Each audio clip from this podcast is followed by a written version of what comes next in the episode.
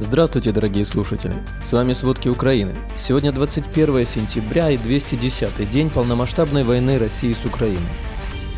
Путин объявил о частичной мобилизации, но мужской части населения уже сложно покинуть страну. Продолжается принудительная мобилизация местных жителей в Донецкой и Луганских областях. Россия разбирает на запчасти одни судна, чтобы отремонтировать другие. Обо всем подробно.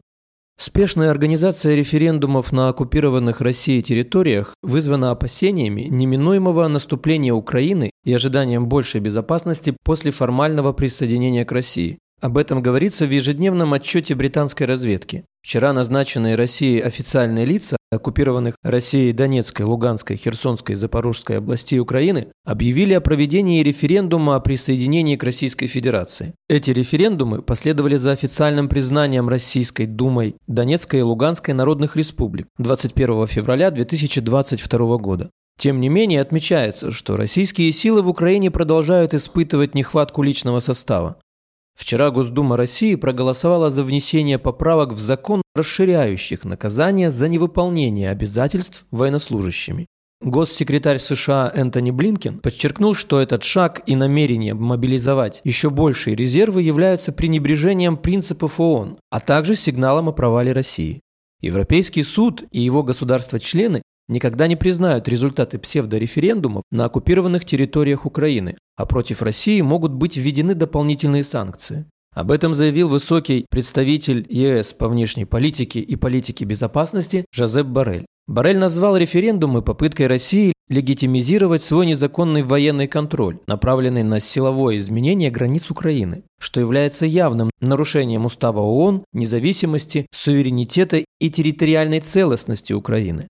Глава дипломатии ЕС подчеркнул, что Россия запугивала и преследовала население оккупированных ею территорий, ограничивала доступ к интернету и СМИ и наказывала за противоположные взгляды. Поэтому псевдореферендумы там нельзя назвать свободным волеизъявлением людей. Президент Финляндии Саули Вяйнеми Ниинисти считает, что решением провести так называемые референдумы на временно оккупированных территориях Украины Владимир Путин рискует будущим и экономикой России, об этом он сказал на пресс-конференции на полях сессии Генеральной Ассамблеи ООН во вторник. Глава МИД Дмитрий Кулеба заявил, что несмотря на планы России провести псевдореферендумы о присоединении оккупированных украинских территорий, Украина продолжает их освобождение. В то же время министр обороны России Сергей Шойгу заявил, что в России будет мобилизовано 300 тысяч резервистов. Он также добавил, что Украина якобы уже потеряла половину армии, тогда как Россия всего 5937 человек. По данным украинского генштаба, количество погибших российских военных с начала полномасштабного вторжения уже перевалило за 55 тысяч человек. Президент России Владимир Путин утром в обращении к россиянам заявил о частичной мобилизации граждан страны. Соответствующий указ уже подписан. Призыву якобы будут подлежать только граждане, находящиеся в запасе. Они будут проходить дополнительную подготовку с учетом войны в Украине. По словам Путина, мобилизация начнется уже 21 сентября. После этого заявления президент России в который раз пригрозил западным странам применением ядерного оружия. По утверждению Путина, НАТО в режиме реального времени ведет разведку на юге России, а в Вашингтоне, Лондоне, Брюсселе прямо подталкивают Киев к переносу военных действий на территорию России.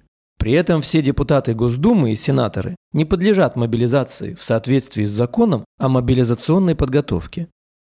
Для пополнения потерь личного состава подразделений российских оккупационных войск на временно оккупированных территориях Донецкой и Луганской областей продолжается принудительная мобилизация местных жителей. Сводные отряды российских войск задерживают и отправляют в пункты сбора мужчин призывного возраста для дальнейшей отправки на доукомплектование подразделений, понесших потери в боях с силами обороны Украины.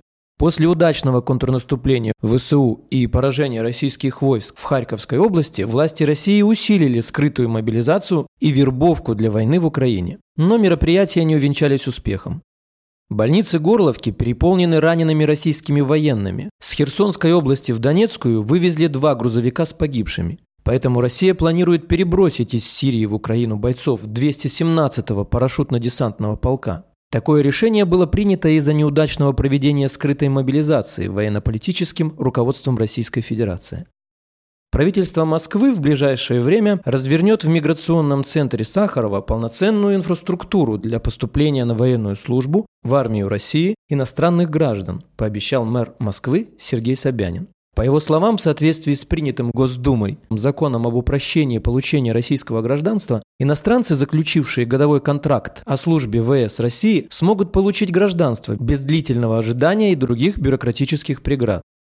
Ночью 21 сентября россияне в очередной раз обстреляли Запорожскую АЭС, повредив оборудование связи одного из энергоблоков. В результате атаки отключились блочные трансформаторы и трансформаторы собственных нужд энергоблока. Из-за потери питания произошел аварийный запуск двух дизель-генераторов систем безопасности для обеспечения работы насосов охлаждения топлива. По информации энергоатома, персонал ЗАЭС нашел возможность наладить питание собственных нужд энергоблока номер 6 от системы шин других энергоблоков станции. Дизель-генераторы шестого энергоблока были включены и переведены в режим дежурства. Ракетный террор со стороны России не прекращается. В Харькове россияне нанесли удар по Холодногорскому району. Армия России в очередной раз атаковала жилые многоэтажки. По одному адресу в результате ракетного удара были заблокированы люди. Спасатели делают все для их спасения. Об этом сообщил городской глава Игорь Терехов. Позже 10 человек удалось спасти.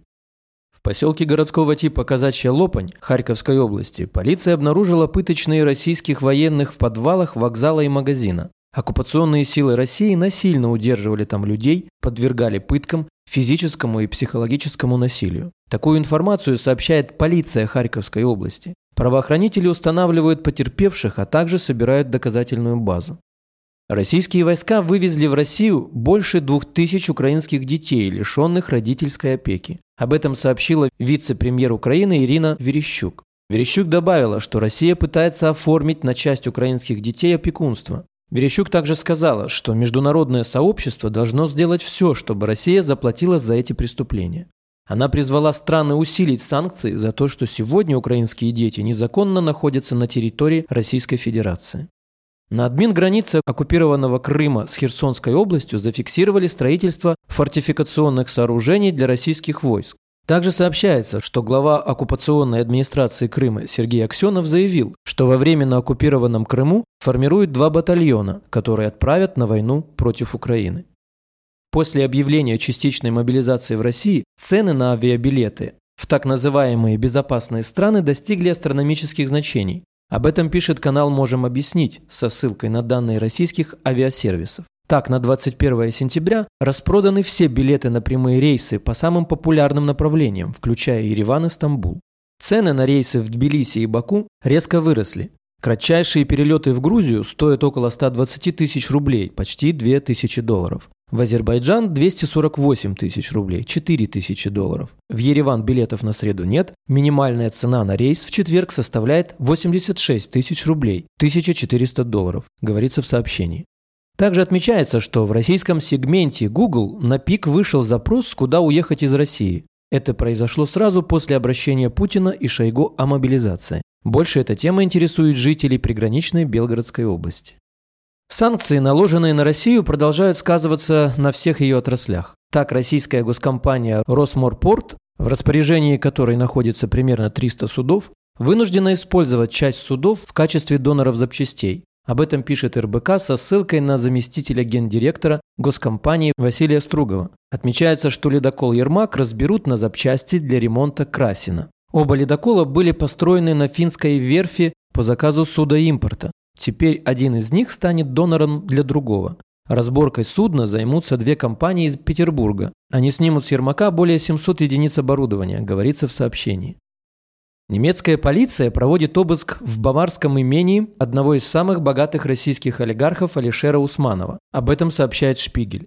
Речь идет о нескольких объектах в собственности Усманова в районе озера Тегернзе, что в 60 километров к югу от Мюнхена. Как отмечается, после 2014 года Усманов значительную часть времени проживал именно там. Обыск проводят 250 сотрудников Федеральной уголовной полиции и службы налоговых расследований. Месяцами перед этим следователи собирали информацию, ставшую основанием для этого. Целью обыска является поиск доказательств в расследовании в отношении Усманова по подозрениям в нарушении законодательства о торговле, отмывании средств и уклонении от уплаты налогов.